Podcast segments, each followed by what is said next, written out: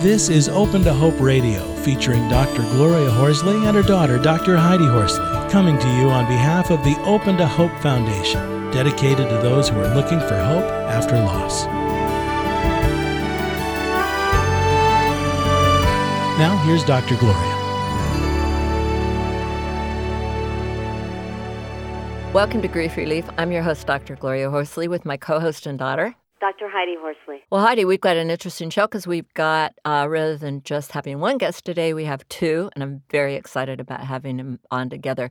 So, um, one of them lives in the East, and uh, one of them lives in California, and Heidi's in New York, and I'm in San Francisco, and uh, it's going to be a, a very interesting show. So, why don't you introduce our guests, Heidi?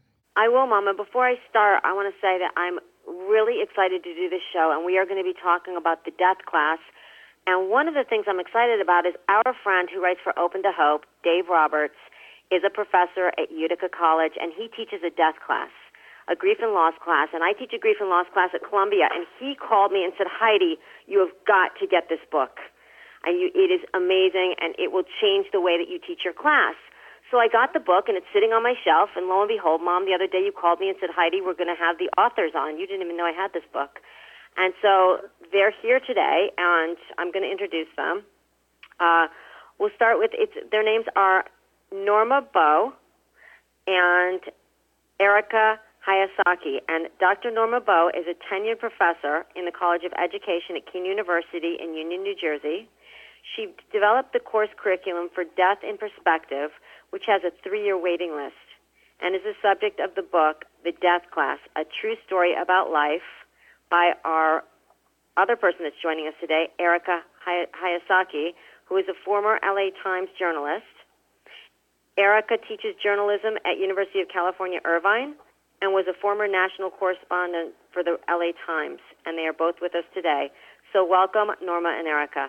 Great having you on. I'm going to start with Erika because Erika decided to take a death class. Erika, why did you decide to do that?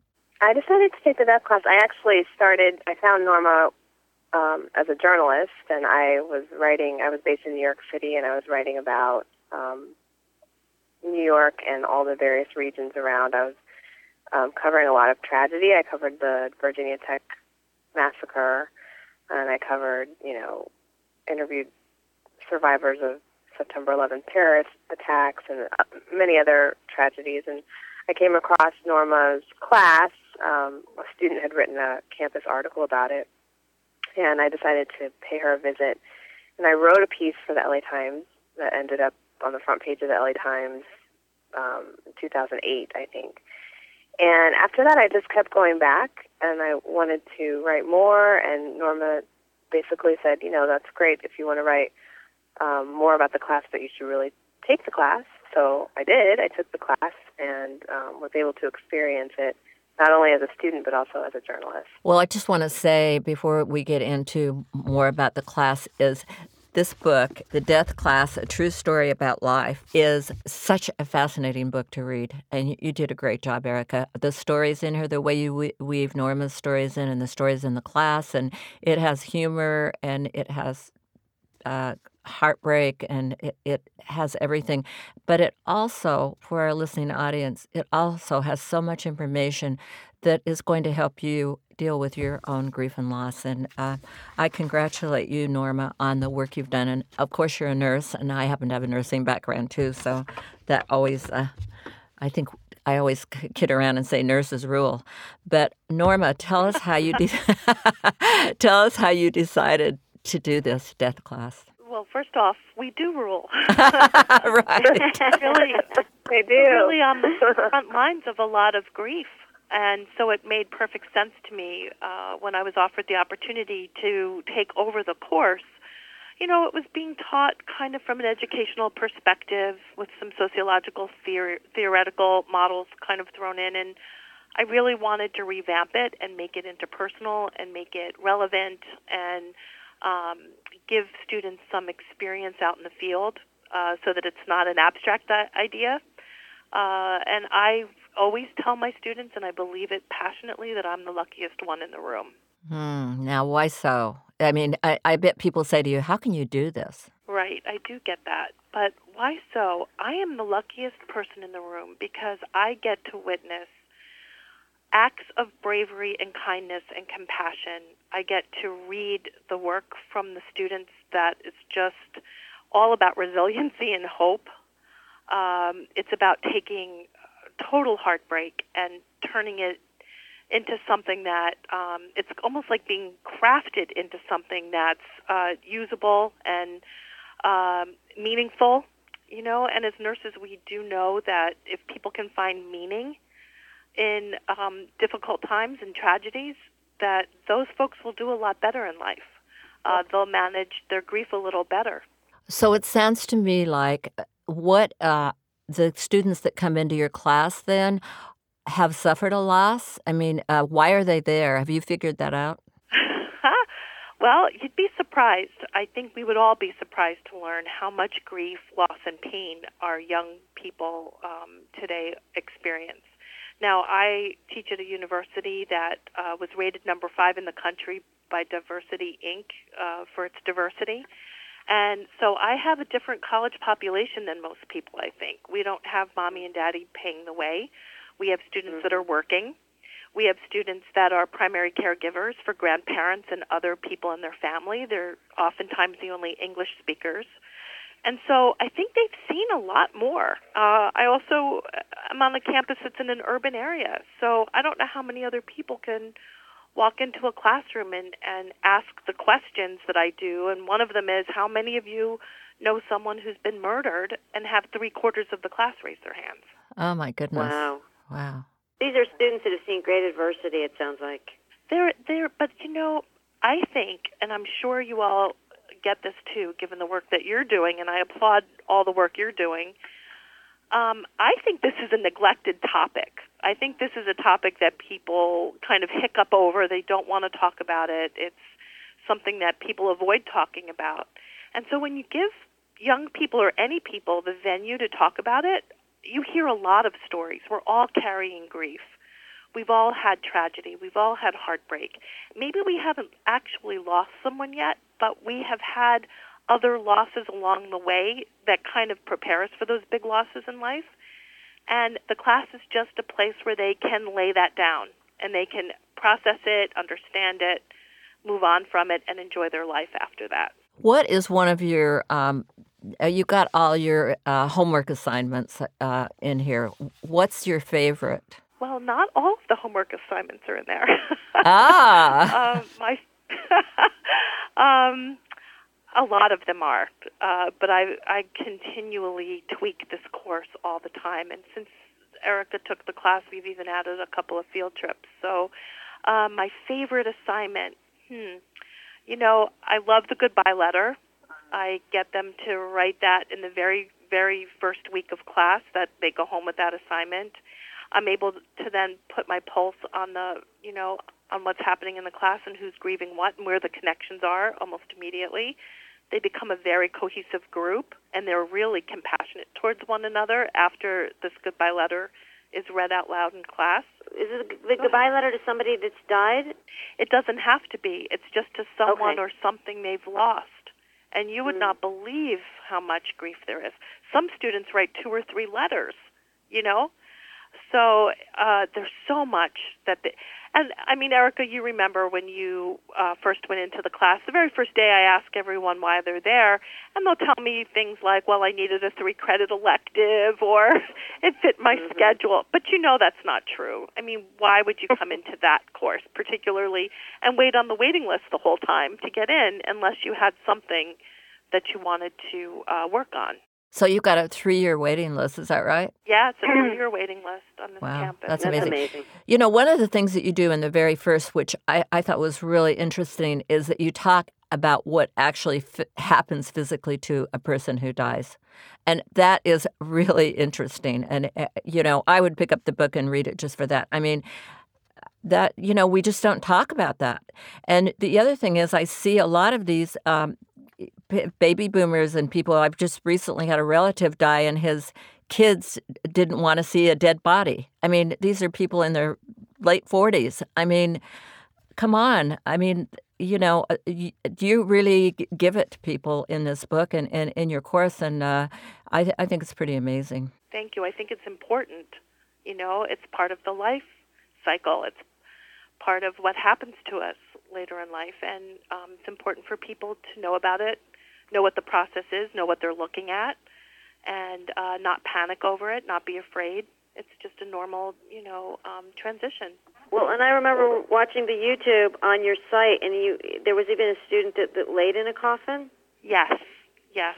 Um, I'm not sure which video you watched, but I've got to tell you. So that particular student that you saw um, has a brain tumor, and she's not doing very well. Her big goal is to graduate in May, and in that particular video, um, you know, she's been having good days and bad days, and she took the course, and literally, this girl tried on everything everywhere we went. Uh, one particular day we were doing a movement exercise in class. So we were doing nonverbal grief expression, and this girl Lindsay really couldn't get up. She really had had she had had a seizure earlier in the day. She was feeling very weak and very ill, and so she sat out. And out of the corner of my eye, I see this big football player, you know, and he's been kind of macho the whole time in class so far. And I watch him as he very carefully walks across the room, picks Lindsay up as carefully as you can imagine, and puts her on his back, and then walks her into the center of the circle so that she can dance with the class.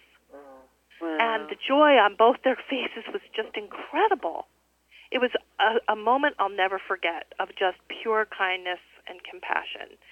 And that class got very, very close. So the video you saw was the cl- they put that together with all of our pictures from the field trips. But Lindsay literally laid down where you would lay if you were being laid out for a wake, and she asked the class to gather around, as if we were paying respects to her if she were in the coffin. Um, she wanted to feel and experience all of it.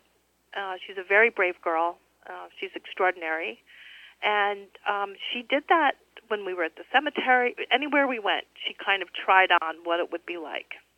Very brave girl. Well, I love this because you're really preparing the students in the class to be able to support people that have gone through loss and to be able to be there present. And it re- and it really said on when I was looking at your site it, it you a lot of the students said you know what? It taught it teaches us to live fully fully in the moment not to take life for granted. And this class gave us a very safe place to share our stories.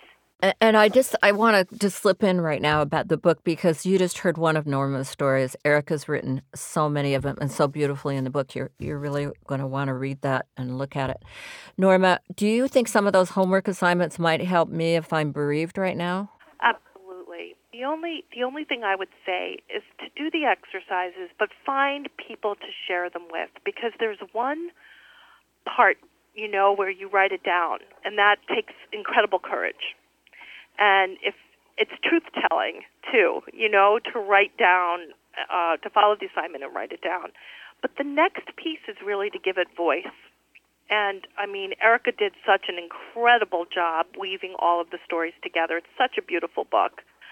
Uh, I've read it, I can't tell you how many times, and it still brings me to tears, even though I know it's coming next. Uh, but there's this important part where you have to say it out loud and, and to say it out loud to another person.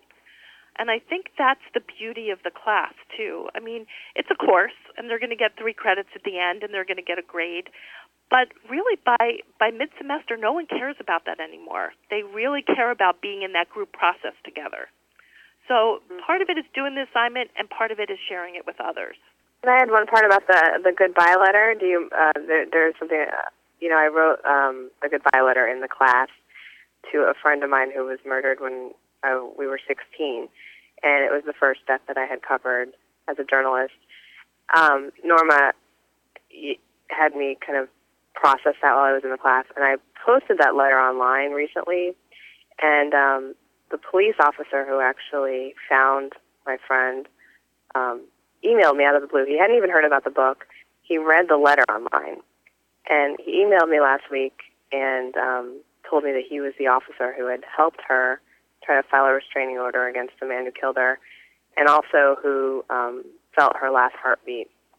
And I met him on this over the weekend in Seattle, and he has been grieving for so many years. This was 16. This was like probably 19 years ago now, but I guess he had gone through the suicides of family members, um, various deaths, and the death of my friend Sangeeta. And when he when he met me, he actually started crying, and he was just so grateful that this goodbye letter was out there for the world. It was such a big part of his life, this young girl, and losing her, and he always felt guilt that he couldn't save her.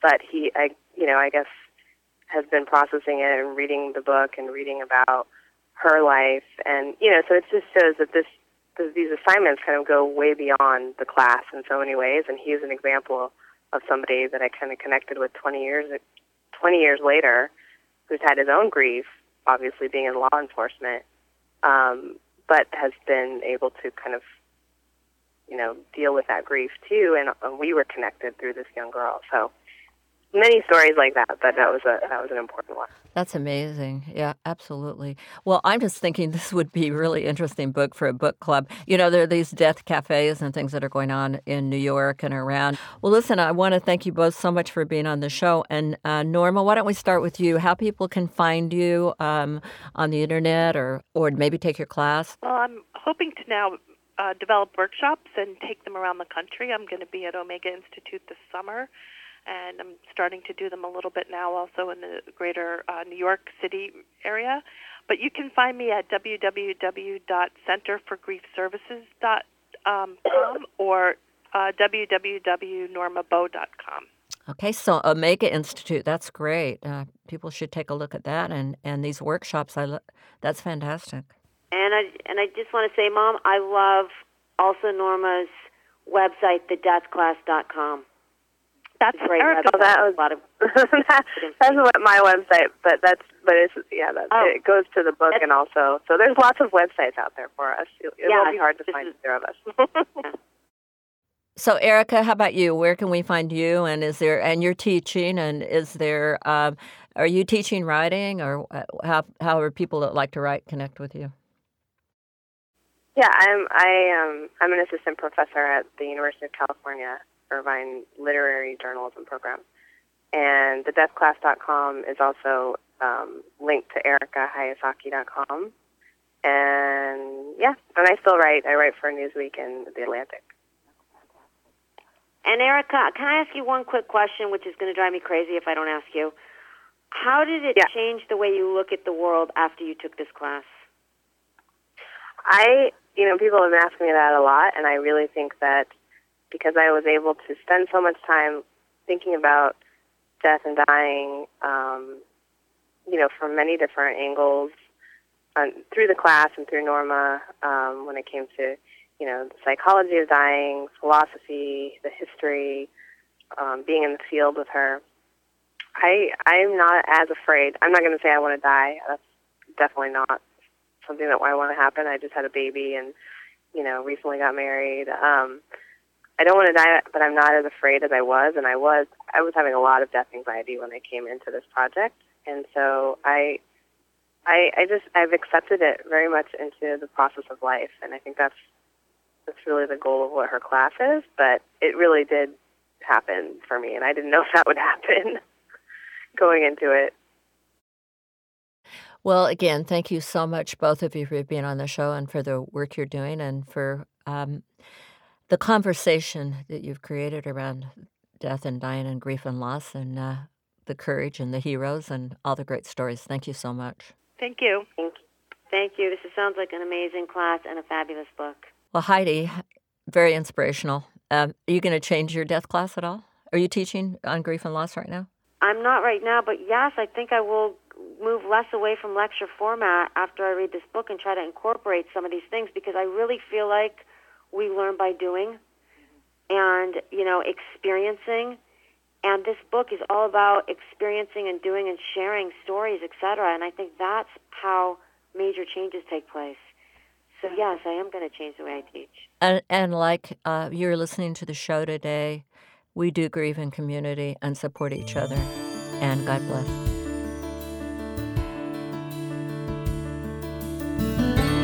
You've been listening to Open to Hope Radio, hosted by Doctors Gloria and Heidi Horsley.